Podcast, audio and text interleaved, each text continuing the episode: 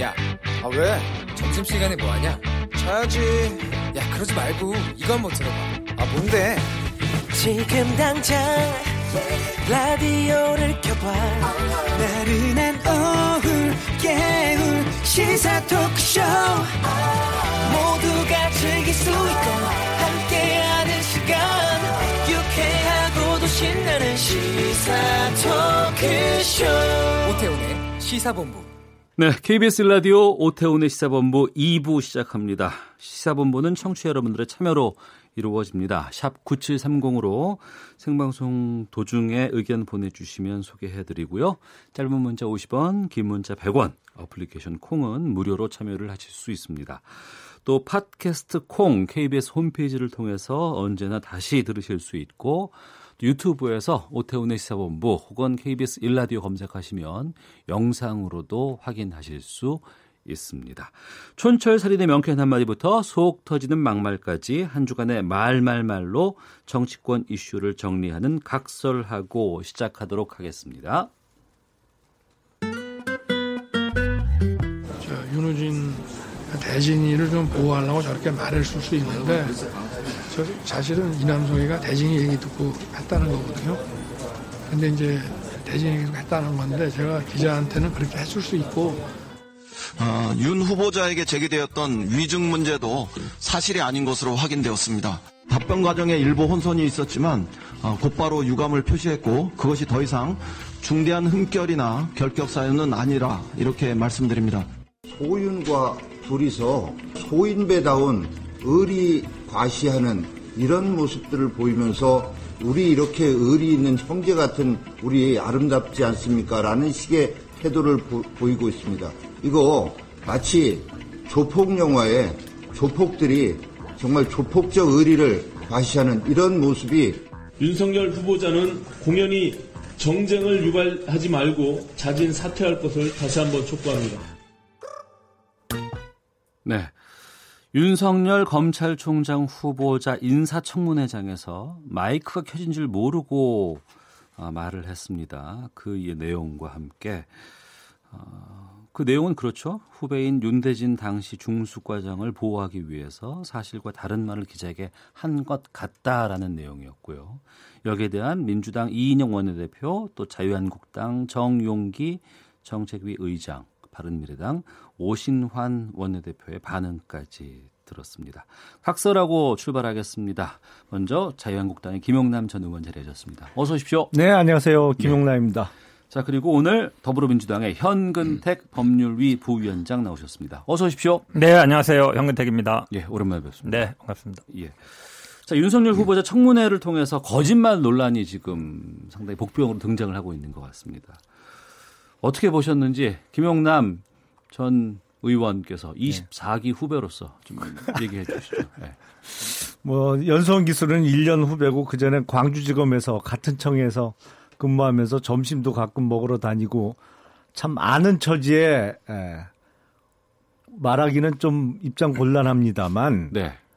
윤석열 후보자가 거짓말을 그것도 인사청문회에서 한 것으로 보입니다. 예. 그러니까 지금 뭐 어, 민주당의 김종민 의원에게 이게 이제 인사청문회 막바지에 그 김진태 의원이 틀었잖아요 녹음 파일을 뉴스타파에서 예, 예 보도한, 보도한 내용을. 내용을 그러니까 이게 하루 종일 인사청문회에서 했던 내용과는 정반대 배치되는 본인의 목소리가 나오다 보니까 김종민 의원이 가서 이거 어떻게 된 거냐 좀 해보니까 아 그게 기자하고 2012년도에 통화했던 내용이 사실이 아니다라는 취지로 이제 김종민 의원에게 해명한 음, 게 지금 방금 어, 모델 그 마이크에 나온 얘기인데요. 네.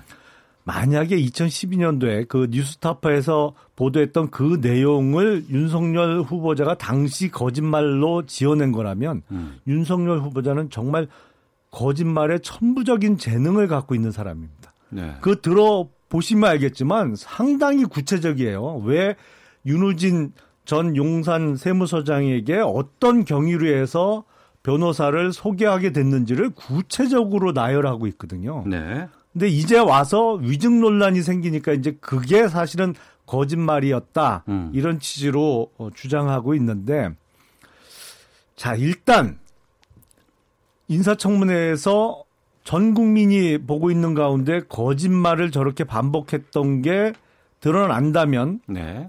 검찰총장이 돼서는 안 되겠죠. 음. 근데 제가 보기엔 전후 사정으로 봐서는 네. 어, 인사청문회에서의 위증 혐의가 뭐 어, 매우 높아 보입니다. 위증 혐의가 매우 높다고 말씀하셨고요. 어, 더불어민주당 현근택 법률위 부위원장께서도 이제 변호사시잖아요. 네네네. 어, 이 지금 이번에 그 청문회 과정에서의 위증 논란 어떻게 보고 계시는지. 지금 김영남 의원님께서는 아마 이 청문회에서 얘기한 게 거짓말이다. 네. 한마디로 얘기하면 이제 소개를 했는데 안 했다. 음. 그러니까 전제가 그거죠. 그러니까 2012년에 기자한테 전화 그 인터뷰를 한 게 팩트고 네. 청문회에서 얘기한 건 사실이 아니다라고 얘기하는데 오히려 지금 이제 윤 후보자 같은 게 반대로 얘기하고 있는 거죠. 청문회 자리에서 얘기한 게 사실이고 음. 기자한테 얘기한 거는 아 내가 그저 윤대진 당시 아, 현재 국장이죠. 어, 검찰국장을 보호하기 위해서 그런 거다 이렇게 말씀하셨는데 네. 그러니까 청문회 자리에서 거짓말을 했냐 안 했냐가 굉장히 중요합니다. 그러니까 음. 기자한테 물론 거짓말한 것도 뭐뭐 뭐 옳은 건 아니겠죠. 기자한테도 네. 사실대로 얘기해야 되는데 기자 당시 어떤 그 처했던 상황, 그 당시 상황이라는 게 이제 이철규 그 경기청장이 구속되면서 어찌 보면 이제 그 구속을 시킨 윤대진 현 국장의 형을 이제 수사하는 과정이었기 때문에 검찰과 경찰이 어찌 보면 굉장히 이제 붙을 때였고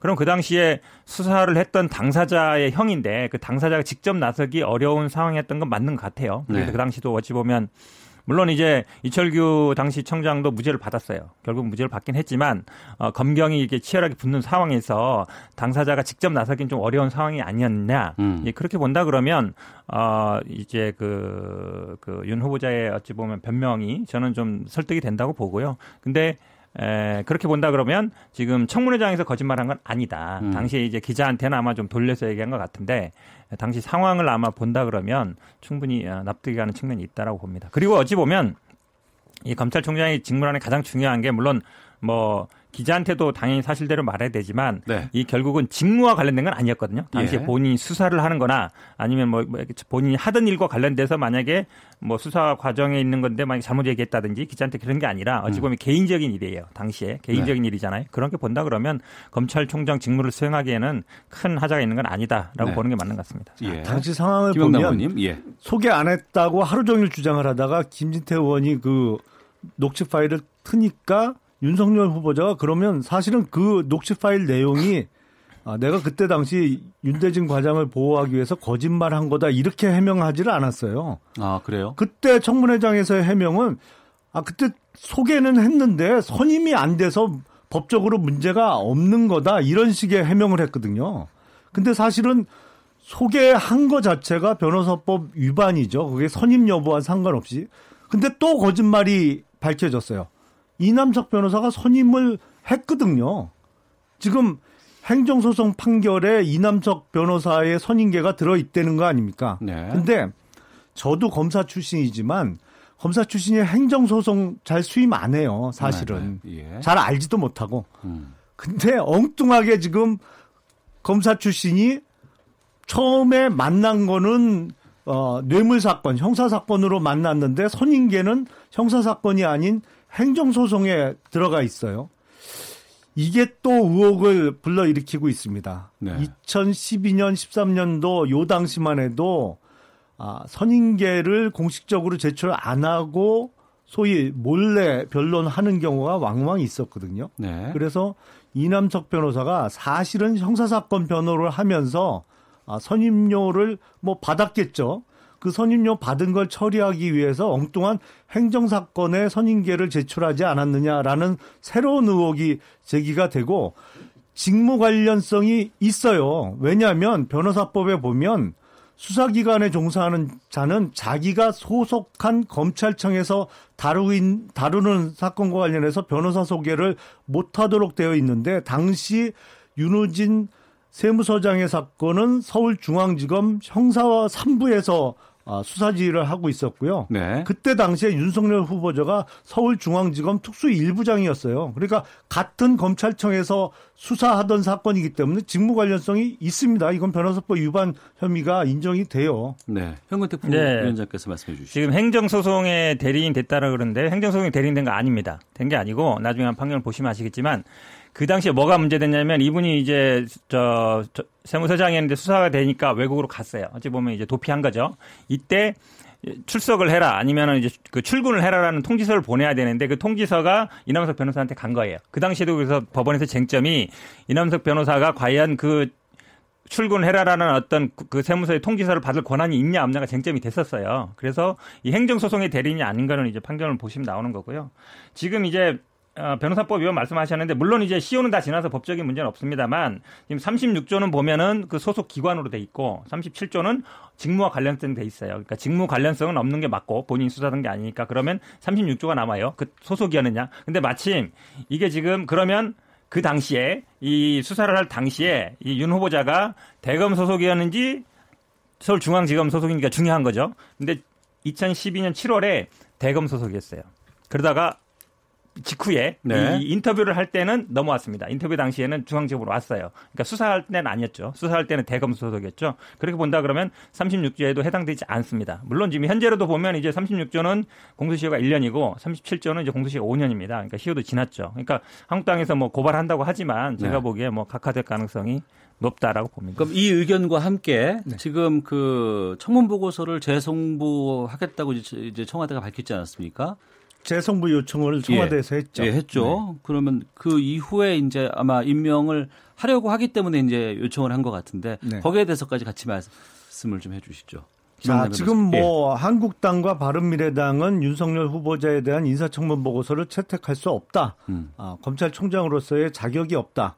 전 국민을 상대로 거짓말을 해서 자진 사퇴하는 게 맞다라는 주장이고요. 예. 아마도 어, 문재인 대통령의 인사 스타일상 윤석열 후보자가 아, 국회에 인사청문 보고서 채택 없이 임명되는 11번째 장관급 인사가 될 가능성이 높아 보입니다. 네. 지금 청와대에서 원래 10일 이내에 그 재송부 요청을 하면 되는데 날짜도 확 당겨서 15일까지 보내달라 이렇게 날짜까지 못 받 못 박아서 재송부 요청을 했어요. 그 그러니까 말자는 문무일 현 검찰총장의 임기 때문에 그런 건가요? 아니요. 그것도 상관없어요. 아, 왜 그런지 모르겠어요. 어. 왜냐하면 문무일 총장의 임기가 24일까지거든요. 그러니까 예. 열흘 기간을 다 채워서 그때까지 보내달라고 해도 되는데 뭐 15일로 못을 박아서 달라고 그랬어요. 그러니까 15일부터는 대통령이 임명할 수 있는 법률적 장애는 없어지죠. 예. 근데 이렇게 정말 막무가내로 인사권을 행사해도 되는지 모르겠습니다. 이 직전에 이미선 헌법재판관 때도 어, 주식 내부자 거래 논란이 그렇게 뜨거운데도 임명을 강행하더니 윤석열 후보자 지금 청문회에서의 위증 이것도 사실은 위증인 게 밝혀지면 형사처벌 대상이거든요. 네. 어, 선서를 하고 후 청문회를 진행하기 때문에 근데 그런 사람을 검찰총장에 임명한다. 참 모르겠습니다. 아예 문재인 정부 답이 안 나와요. 음. 네. 부위원장 그 지금 인사청문회법이 어떻게 됐냐면 처음에는 이제 20일 이내에 하게 돼 있고 네. 그다음에 안 내면 10일 이내에 하게 돼 있는데 음. 10일 이내라는 얘기는 그 안에서는 이제 재량이 있다는 얘기죠. 그러니까 지금 어쨌든 만약에 이게 예를 들어서 지금 5일 어차피 5일 정도 준 건데 10일 준다 그러면 채택하겠습니까? 어찌보면 결과는 뻔한 거거든요. 그렇게 본다 그러면 뭐 임기 문제가 아니라 10일 이내에서는 재량이 있다는 얘기고 지금 이 뭐 위증 말씀하셨는데 법상 이제 위증은 대상은 아니에요. 처벌 대상이 없습니다. 어찌 보면 이제 법적인 문제는 없어요. 제가 보기엔 위증 처벌 조항이 없고 그다음 변호사법도 이미 시효도 지났고 대상도 안 되는데 네. 결국은 이제 거짓말을 한 거냐 아니냐지만 이게 지금 어찌 보면 검찰총장의 그동안 우리가 뭐 어, 수사를 제대로 못한다든지 아니면 뭐 권력에 좀 너무 눈치를 본다든지 아니면 이런 거는 전혀 없었거든요. 그다음에 그동안 많이 문제가 됐던 뭐 재산 문제, 세금 문제 아니면 뭐 어, 표절 문제 이런 문제가 아니라면 제가 보기에 뭐 임명하는데 큰 문제는 없어 보이고요. 근데 이제 지금까지 어찌 보면 우리 청문 보고서가 적격 부적격 문제가 아니라 채택하냐 마느냐 이거 갖고 계속 싸웠어요. 사실 어찌 음. 보면 예를 들어서 의견을 제시하고 뭐 부적격 의견을 제시하면 모르겠지만 지금 그렇게 안 되고 어찌 보면 어, 채택하냐 마느냐 그러니까 이러다 보니까 이런 상황인데 이거는 제가 보기에 제도적인 문제지 지금 뭐 이 사안에서만 해당되는 문제는 아닌 것 같습니다. 네. 자, 지금 이 정부에서 검찰 개혁을 주장하고 하고 있습니다. 근데 검찰 개혁의 핵심은 뭔가요? 그거는 검찰의 정치 권력으로부터의 독립, 정치적 중립성의 확보가 가장 시급하고 가장 중요한 검찰 개혁의 핵심입니다. 근데 네. 그런 측면에서 보면 윤석열 후보자는 참 아는 처지에 죄송합니다만 최악의 후보예요. 왜냐하면 서울중앙검사장으로 지금 재직하는 최근 2년 동안 보여준 모습은 네. 이 정치 검찰이 보여줄 수 있는 최악의 모습들을 보여줬거든요. 소, 소위 그 서울중앙지검 산하에 있는 적폐 수사팀에서 보여준 모습은 아니 법률을 너무나도 자의적으로 해석을 해서 영장도 치고 지금 뭐 아, 적폐 수사팀에서 기소한 직권남용 그 사건들은 무죄율이 30%입니다. 이게 평균 무죄율이 대부분 1% 안팎이에요. 안팎이에요. 그러니까 다른 사건의 30배 이상의 지금 무죄가 쏟아지고 있는데도 계속 그 무리한 법 적용을 해갖고 기소하고 재, 어, 재판에 넘기고 있는데 네. 검찰 개혁의 핵심이 정치적 중립성 확보라는 측면에서는 가장 안 좋은 후보자를 골랐습니다. 윤석열 현 후보자가 아, 좀 이렇게 정치적으로 현 정권에 편향되어 있는 인사라고 지금 김영남 의원께서 말씀하시거든요. 현근태 부위원장께서 아마 근데 대부분에 있는 뭐 검찰에 있는 분이나 아마 김영남 의원도 인정하다시피 예전에 윤석열 후보자가 보면 어, 우리 당에 있던 분들도 많이 구속도 시켰고요. 네. 노무현 대통령 때도 그랬고 박근혜 정부 처음 들어와서도 어찌 보면 맞서는 형태였죠. 그러니까 이분이 제가 보기에 뭐 정권의 눈치를 봐서 수사를 안 하거나 이럴 분은 아니다. 네. 아마 문재인 대통령이 이분을 임명한 것도 그런 취지가 있다고 봅니다. 음. 근데 지금 말씀하신 것 중에 중요한 부분이 있는데 네. 그러니까 정치적 독립성이 그동안 계속 쟁점이 됐어요. 음. 근데 문재인 대통령은 그것도 물론 있지만 검찰이 갖고 있는 권한을 좀 나눠야 되겠다. 저는 그게 핵심이라고 봐요. 예. 그래서 아마 어, 고위공직자라든지 특수수사부라든지 이런 부분들은 고위공수처로 가고 그 다음에 어, 경찰과의 어느 정도 수평적인 관계를 만들어서 상호 견제하게 만들겠다.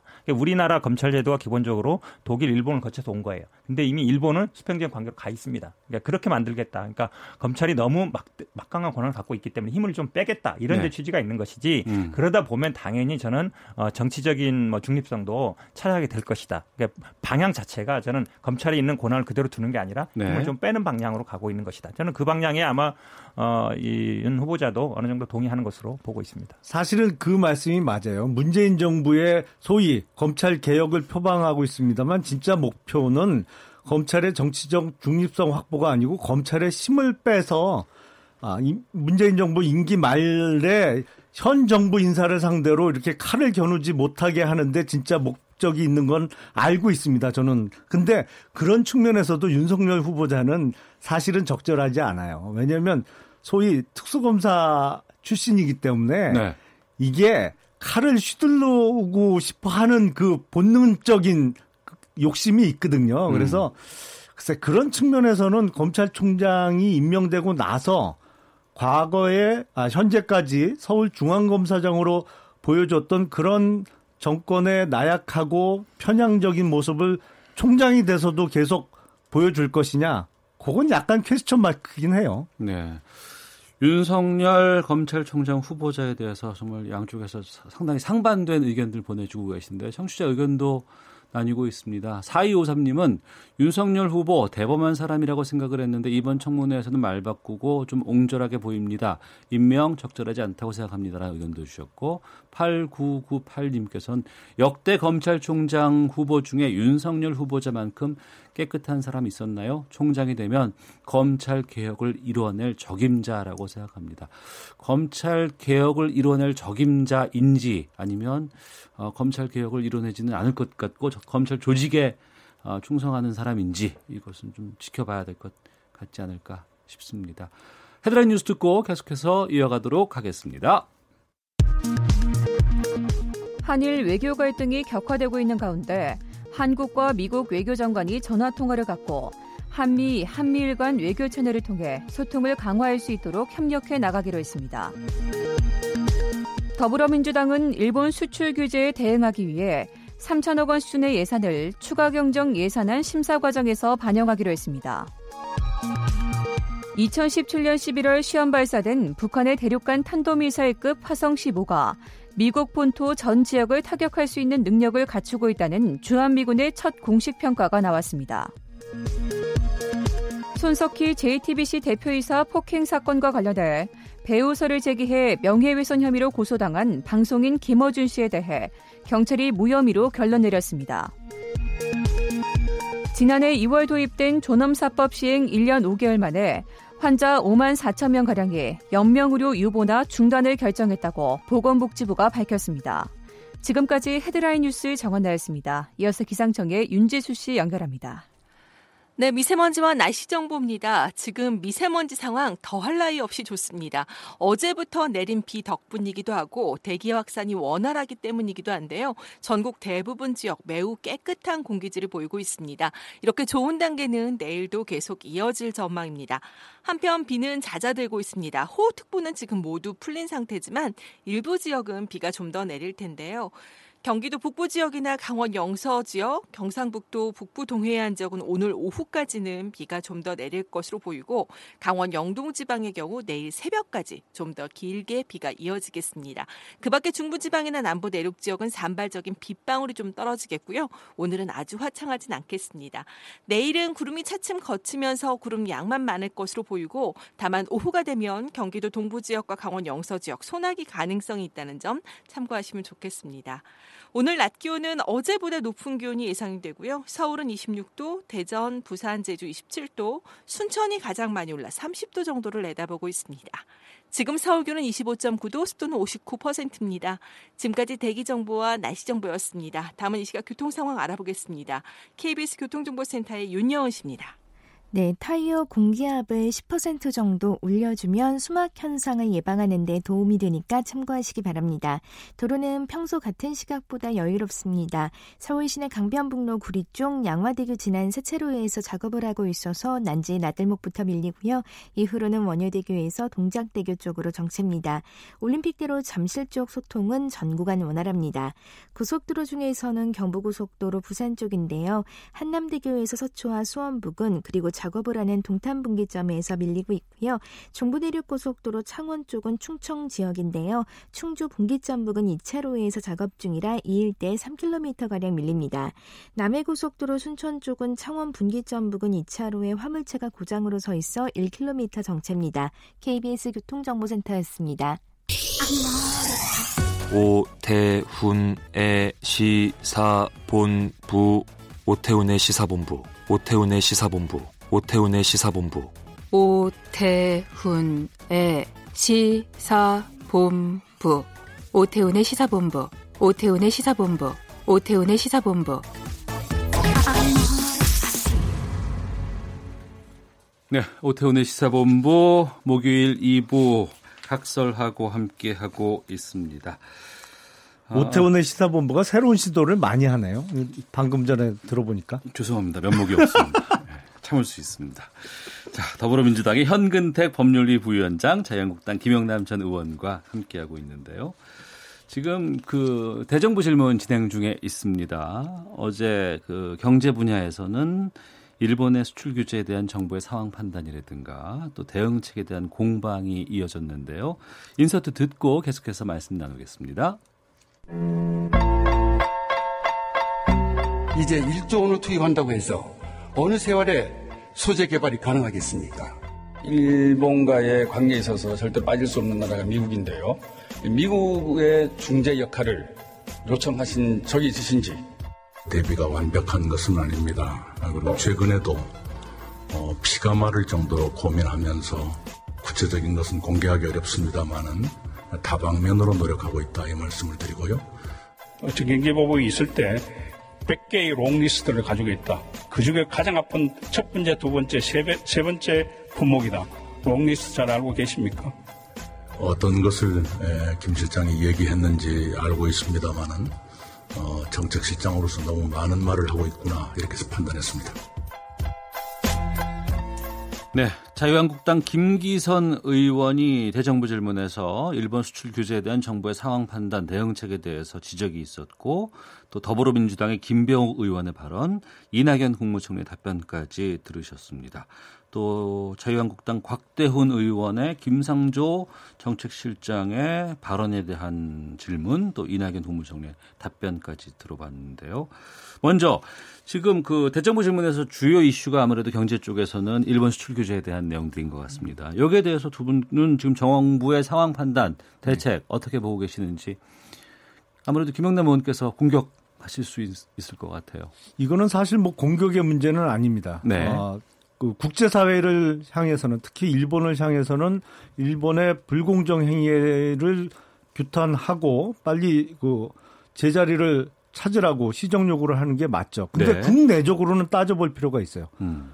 왜냐하면 왜 이 지경까지 몰고 왔냔 말이죠. 사실은 문재인 정부 들어서 2년 넘는 동안에 한일 간의 아, 한일 관계는 해방 이후에 최악이라는 게 다 중론이었습니다. 뭐 양국 간에 전쟁 안 하는 게 이상할 정도로 사실은 그동안의 어떤 협정도 뭐 파기하고 서로에 대한 비난전을 이어오다가 급기야는 경제 사실상의 제재까지 왔는데 이게 자존심 갖고 외교하는 거 아니잖아요.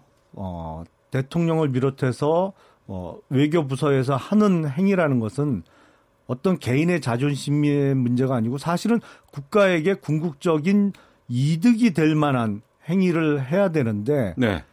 뭐 아베도 비슷한 유형의 정치인입니다만 한일 양국의 소위 국가 지도자들이 한일 양 국민 간의 서로의 그 어떤 아, 안 좋은 감정을 국내 정치적으로 너무 이용하다가 이 지경까지 왔습니다. 사실 문재인 정부에서 내놓는 대, 책이라는건 무대책이에요. 그건 대책일 수 없는 얘기만 지금 되풀이하고 있는데 네. 이거야말로 톱다운 방식으로 풀어야 되지 않을까 싶습니다. 예. 현근태 부위원장께서 말씀해 주시죠. 네, 사실은 말씀처럼 이 지금 일본의 제재 국면에서는 우리가 뭐 내부적으로는 단결할 필요가 있다고 봅니다. 네. 그래서 뭐 여야 탓을 할 필요는 없는데요. 지금 말씀하시니까 저도 어찌 안 할 수가 없어요.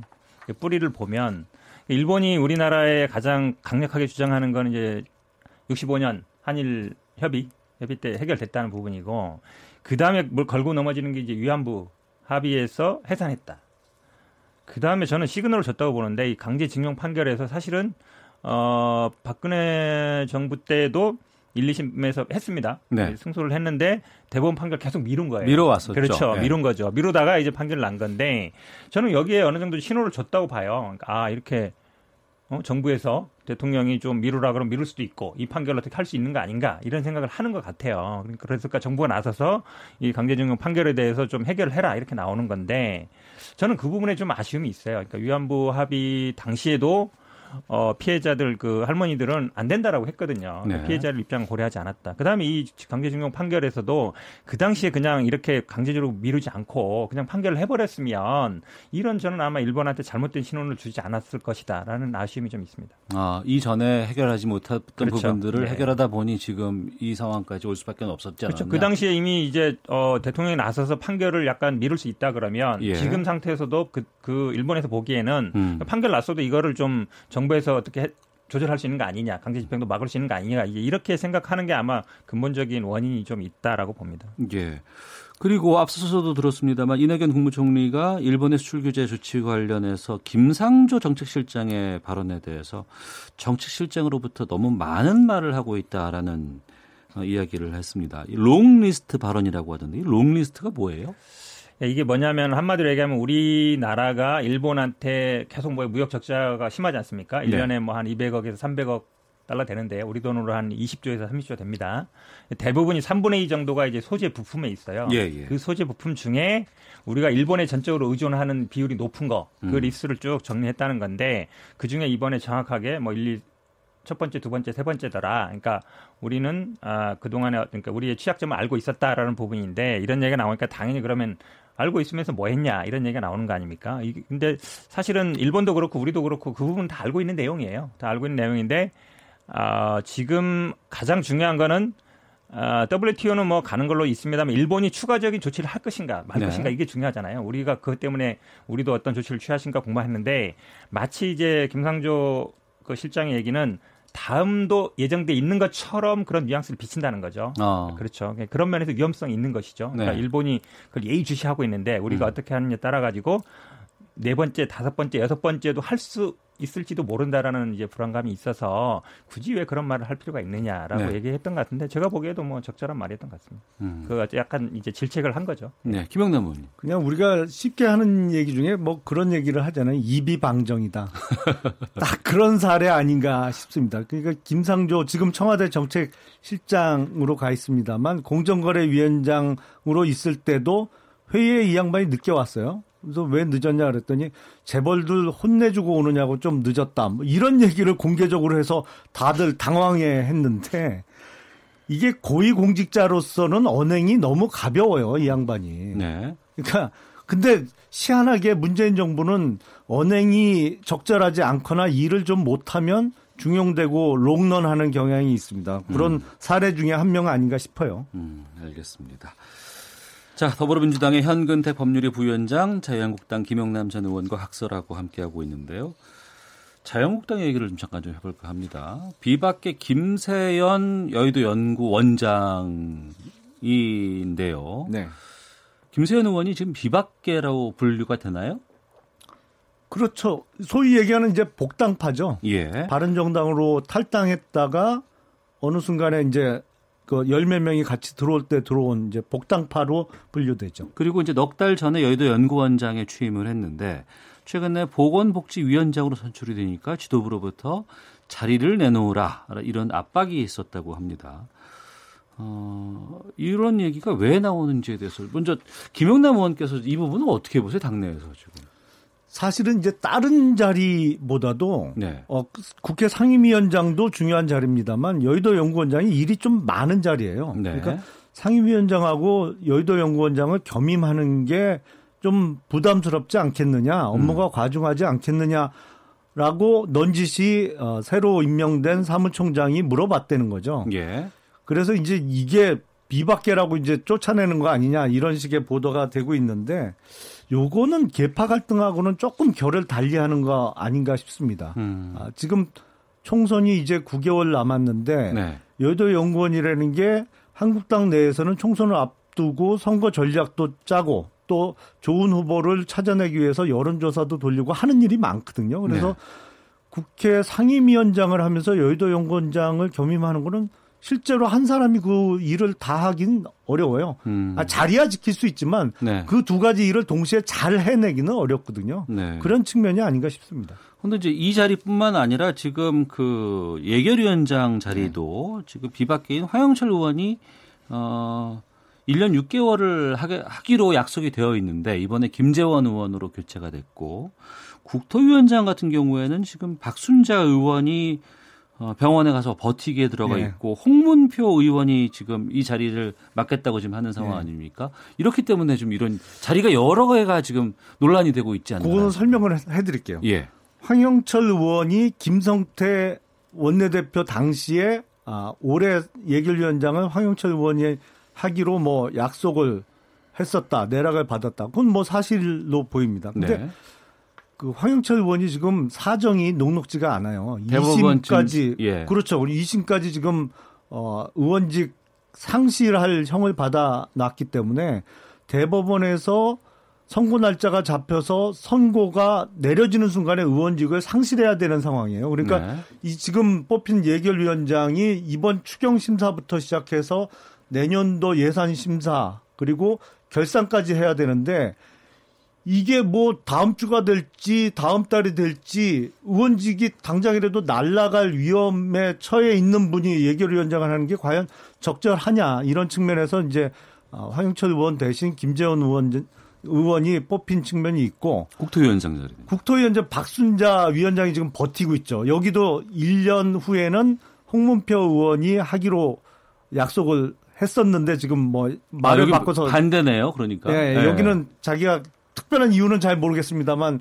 본인이 계속 해야겠다 그러고 입원해서 버티고 있는데 이것도 개파 갈등하고 좀 거리가 있습니다. 왜냐면 아. 박순자 의원도 그렇고 홍문표 의원도 그렇고 소위 둘 다 복당파예요. 예. 바른정당으로 탈당했다가 둘다 아, 복당한 복당파라서 여기는 무슨 개파를 나누자면 같은 개파예요. 음. 그러니까 이거 개파 갈등하고는 상관없고 개인적 이해관계의 문제 아닌가 싶습니다. 근데 좀, 이건 좀 네. 문제가 있어요. 좀 부끄러워요. 저도 당원의 한 사람으로. 지금 여의도 연구원에 대해서 정확하게 말씀 안 하시는데 당내 사정이니까 이 한국당에서 정치하시는 분들 얘기 들어보면요. 여의도에서 가장 중요한 게 경선입니다. 당내 경선. 아 경선 할 예, 때 여론조사. 총선 그렇죠. 전에 예, 그렇죠. 예. 당내 경선할 때 여론조사를 하는데 물론 우리 당에서도 뭐 여론조사를 합니다만 그 여의도 연구원에서 여론조사를 하는 얘기를 들어보면 그 만약에 이제 당했던 분들 얘기 들어보면 일단 공개가 안 되는데 네. 본인이 생각한 건 너무 다르다라는 얘기를 많이 그게 하세요. 경선에 영향을 미치잖아요. 직접적으로. 엄청나게 영향을 미치죠. 예, 예. 그 부분에 사실은 어찌 보면 유일하게 지금 비박계가 갖고 있는 자리인데 이게 음. 나중에 총선 국면에 가면 당내 경선에서 어쨌든 영향력을 행사하게 돼 있어요. 네. 그 자리를 어찌 보면 이제 어, 갖고 오고 싶은 거죠. 음. 근데 그 얘기를 아마 이제 얘기를 했을 텐데 황교안 대표가 그 의도를 모르진 않았을 것 같아요. 네. 근데 그 얘기를 듣고 아 그럼 내가 가서 이, 이 직접 그 지금 저 김세현 의원한테 얘기할까 말까 고민했을 거 아닙니까? 근데 가서 했단 말이에요. 음. 그냥 아 이건 아니다. 지금 이렇게 유일하게 비박계 있는데 그래도 탕평을 해야 되는 거 아니냐라고 했는데 가서 얘기했어요. 얘기했는데 반발하니까 또 안 됐습니다. 이런 상황이 되면 지금 박순자 의원도 말씀하시는데 형이 안 서는 거죠 리더십이. 음. 아마 박순자 의원도 그런 모습 봤을 테고 그 다음에 아마 황영철 의원이 원래는 이제 하기로 했단 말이죠. 예, 예. 근데 경선해라 이렇게 나오면 박순자 의원 입장에서 또 어, 나도 그럼 뭐 버티면 되는 거 아닌가 이렇게 어. 생각할 것 같아요. 그러니까 예. 어찌 보면 어, 이제 당 대표와 원내 대표의 령이 안 서는 리더십이 안 서는 상황이 된 것이죠 한마디로 얘기하면. 음. 맞나요?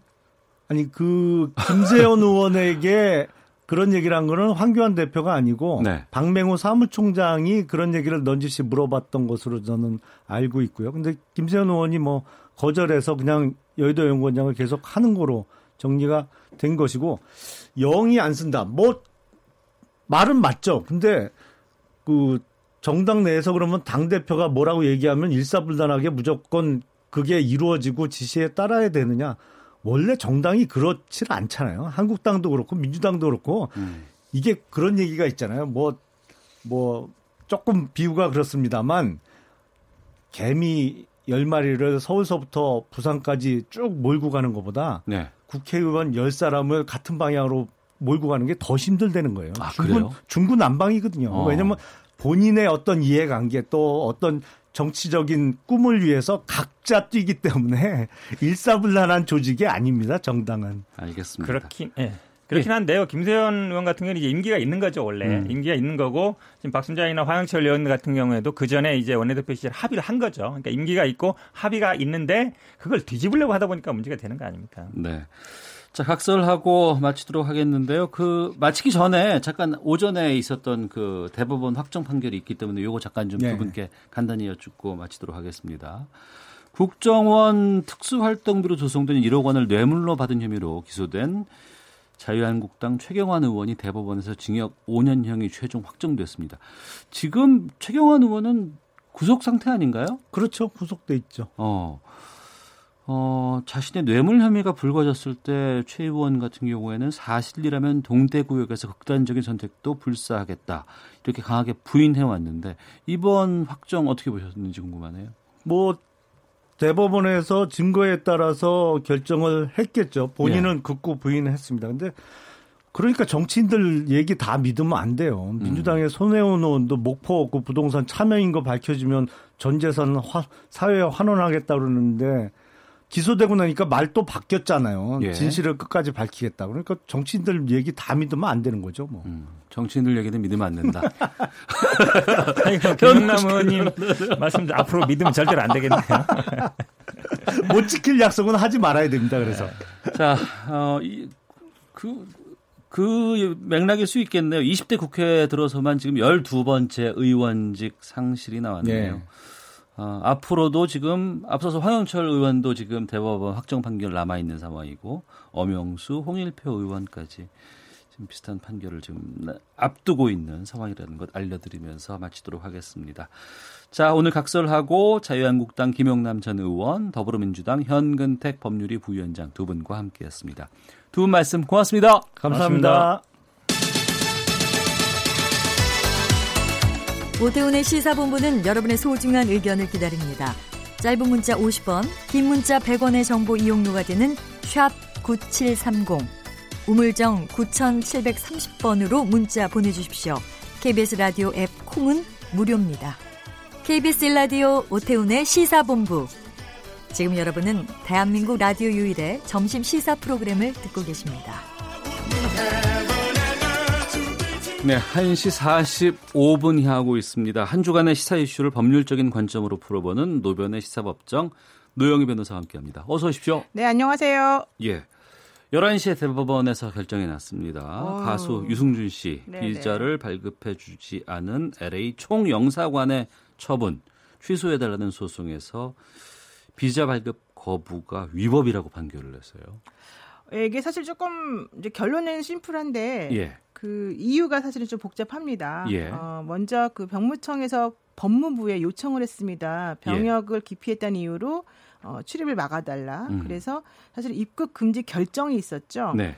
근데 그 대법원에서는 법무부에서 입국 금지 결정을 했다 하더라도 네. 그것 자체가 유승준에 대해서 내려진 어떠한 그 행정 처분이라고 볼 수는 없다. 처분. 음. 처분이라고 하는 거는 이제 그 국가기관 같은 곳에서 어, 국민에게 그 어떠한 결정을 내리면서 권리 같은 것들을 제한하는 건데 네. 어쨌든 그런 식의 그런 처분은 아니었다. 이게 좀 법리적으로 어려워서 설명 어떻게 될지 모르겠습니다만은 어쨌든 한난 첫 번째 그거는 그런 결정은 처분은 아니었다. 음. 두 번째 그렇다라고 한다면은 영사관에서 그런 처분이 아닌 어떤 결정이 있었다는 것만 가지고 비자 발급을 거부하는 것은 부적절하고 네. 오히려 제대로 이 사람에게 입국을 못하게 할 사유가 있었는지 같은 것들을 확인을 하는 재량 행위가 필요했는데 예. 그런 재량 행위를 하지 않았다는 것이 문제다. 어. 좀 복잡하죠.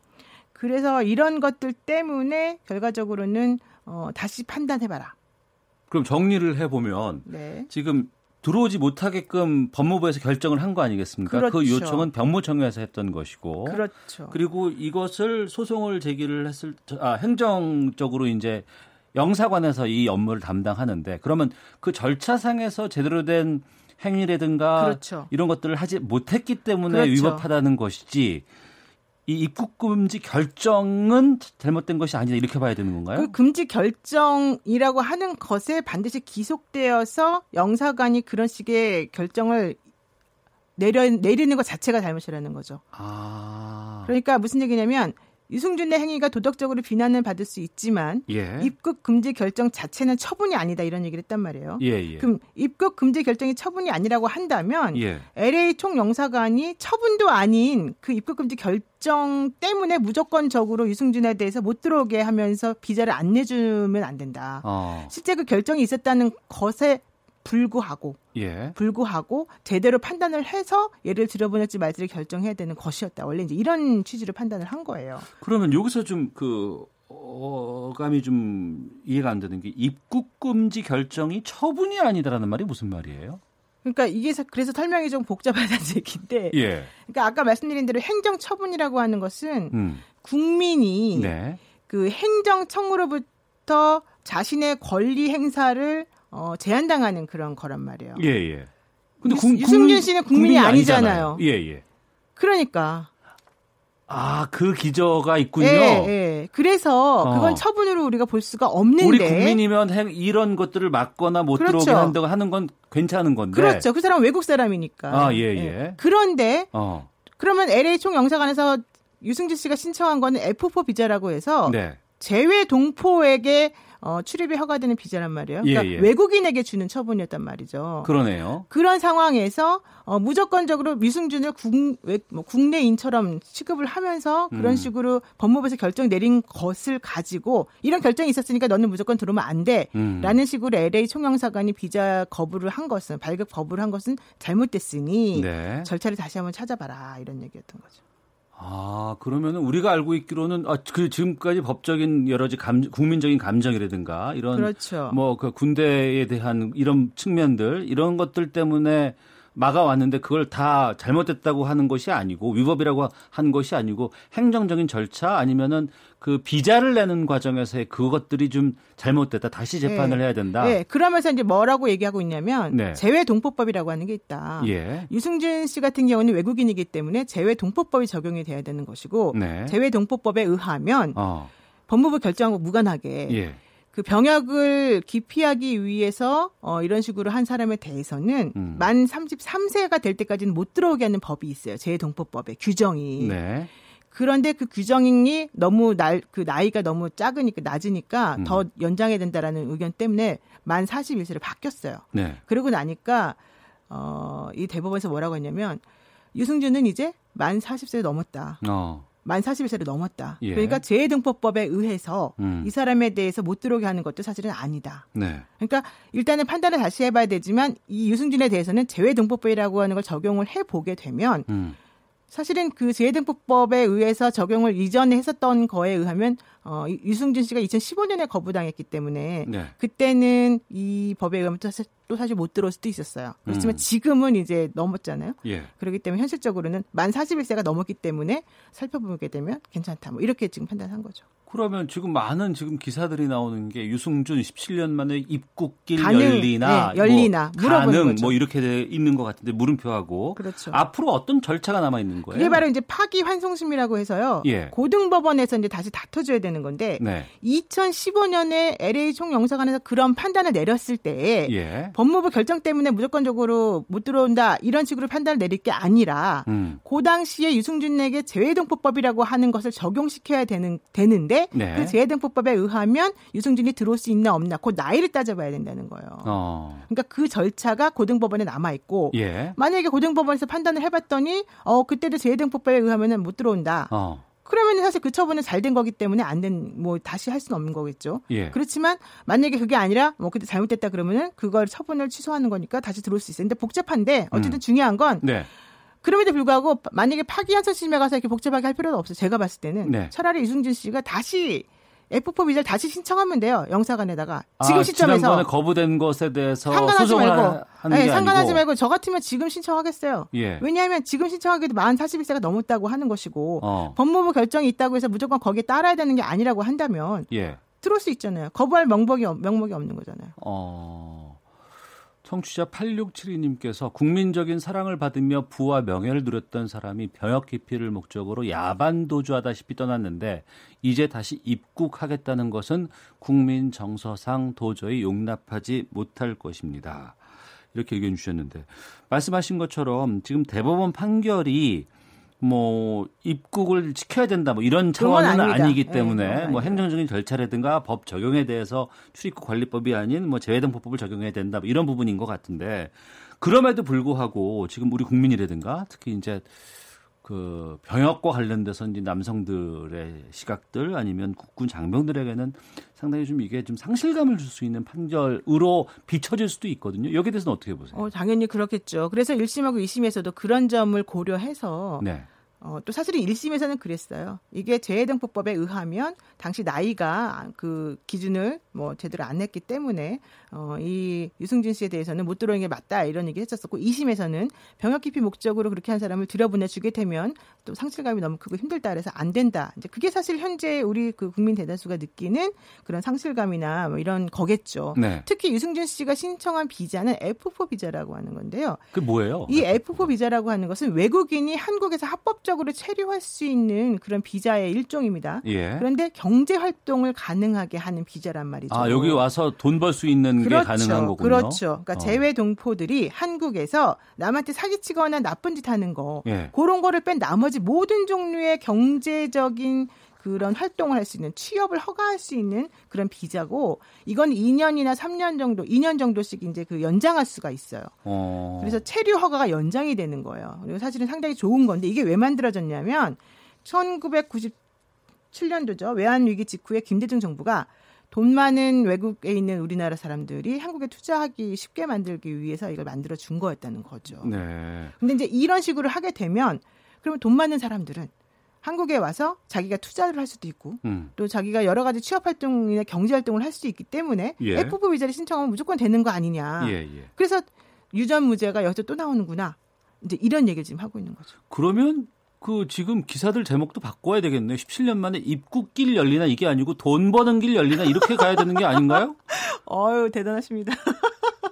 지금 그니까 이 F4 비자 말고 다른 비자로 만약에 한다 그러면 또 들어올 원래는 있는... 원래는 그 예를 들면 학생 비자 같이 유학 비자 같은 거면은 예, 예. 학생들이 예. 그 정기적인 취업 활동을 할 수가 없잖아요. 돈을 못 버는 거잖아요. 예, 예. 물론 아르바이트 같은 거 간단한 건 할 수 있겠지만. 어. 그러니까 사실은 그런 걸로는 못 들어오는 거고 외국인 같은 경우는 그게 받기 쉬우니까 들어왔다가 취업을 해버리는 바람에 사실은 음. 그 체류 나중에 이제 문제가 생기면 돌아가야 되는 문제가 있는데 F4 비자는 와서 돈을 벌어라는 거니까 예, 예. 사실은 되게 좋은 거죠. 그래서 유승준 씨가 굳이 이렇게까지 시끄럽게 하면서 계속 들어오려는 이유가 뭐냐에 바로 그 초점이 있습니다. 예. 그동 그때 당시에 미국 원래 중국에서 사실 돈을 벌었는데 미국에서 갑자기 외국에서 번 돈에 대해서도 세금을 매기겠다. 어. 이러니까 아 미국에서는 이제 경제 활동하기가 힘들어지니까 한국에 신청해가지고 한국에서 하려나 보다. 예. 이런 의심이 좀 있었거든요. 물론 예. 그게 진짜인지 아닌지 모릅니다만은 어. 그래서 바로 그 지금 말씀하신 것과 같이 돈 벌 기회를 막 주는구나 이렇게 예. 얘기가 되는 거죠. 알겠습니다. 구하나 구룡님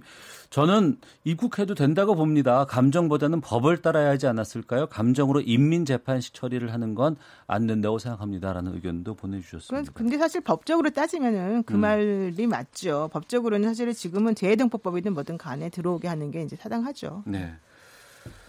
아이고 이거 또 하나를 더 다뤄야 되는데 시간이 없어서 짧고 굵게 가도록 네. 하겠습니다. 아, 제가 죄송합니다. 배우 강재환 씨가 여성 스태프 두 명을 성폭행, 성추행 혐의로 경찰에 긴급 체포됐다고 하는데 긴급 체포는 어떤 거예요, 또? 그러니까 범죄를 저질렀다고 그 판단하기에 충분한 그런 근거가 있고 상황이 된다면 법원에 영장을 청구해서 발부받지 않고도 그냥 예. 임의적으로 가서 딱 강제로 사람 체포해서 데리고 올 수 있는 것 음. 그걸 긴급 체포라고 그러고요. 대신에 48시간 안에 그 네. 사람에 대해서 어 뭐 영장을 청구할지 말지 이런 것들을 결정을 해야 되는 겁니다. 어. 그러니까 이 강주현 씨 같은 경우에는 자기 집에서 잠을 자다가 네. 가, 그 같은 집에 있던 다른 그 여성 스태프 두 명에 대해서 성폭행을 했다라고 하는 혐의로 신고가 들어왔고 네. 그래서 경찰이 이거는 긴급 상황이다. 어. 그러니까 원래 남을 체포해서 데려가기 위해서는 영장 법원을 통해서 영장을 발부받아야 되는데 그렇게 하면 시간이 없잖아요. 예. 그래서 임의로 일단 경찰이 자, 자기네들의 자의적 판단으로 가서 체포를 해오는 거예요. 음. 그리고 두, 두 이틀 동안 48시간 안에 그 사람에 대해서 혐의가 충분히 인정이 된다고 생각이 되면 이제 영장을 청구해서 제대로 이 사후적으로 처리를 하는 거거든요. 네. 강지현 씨 같은 경우는 어, 성 중간간 혐의로 사실은 이제 긴급 체포가 됐던 거죠. 요것만 확인하고 마치도록 할게요. 일부에서 이런 얘기가 좀 나오는 것 같은데 여성 두 명이 동시에 성폭력 당하기는 힘들다. 또 지인에게 감금돼 있다고 문자 메시지를 보낼 정도면 직접 신고하면 되지 왜 지인을 통해서 했느냐 이런 얘기가 나오고 있거든요. 그 성폭행 그게 바로 이제 두 명의 여성분 중에 한 명이 갑자기 잠에서 깨어나 보니까 성폭행을 옆에서 시도하고 있더라. 예. 그리고 내 옷도 벗겨져 있었기에 나는 강제 추행을 당한 것으로 의심된다. 어. 이러면서 내가 도움을 청하기 위해서 그 문자를 보냈다는 거라서요. 예. 사실은 강제 추행 당했는지 안 당했는지에 대해서까지는 확인이 안 돼요. 다만 중간간에 대해서는 목격자가 있는 거 아니겠습니까? 네. 그 강, 그 폭행을 시도했기 때문에 음. 그래서 그 부분은 인정 인정이 될 가능성이 높은데 어, 요즘은 중간간이라고 하는 것에 대해서 뭐 한거불능이라든가 문자 보낼 시간이 어, 있었다면 안 된다라든가 이런 거는 사실 조금 안 맞습니다. 알겠습니다. 예. 자 지금까지 노영희 변호사 함께했습니다. 고맙습니다. 네 고맙습니다. 오태훈의 시사본 마치겠습니다. 내일 뵙겠습니다. 안녕히 계십시오.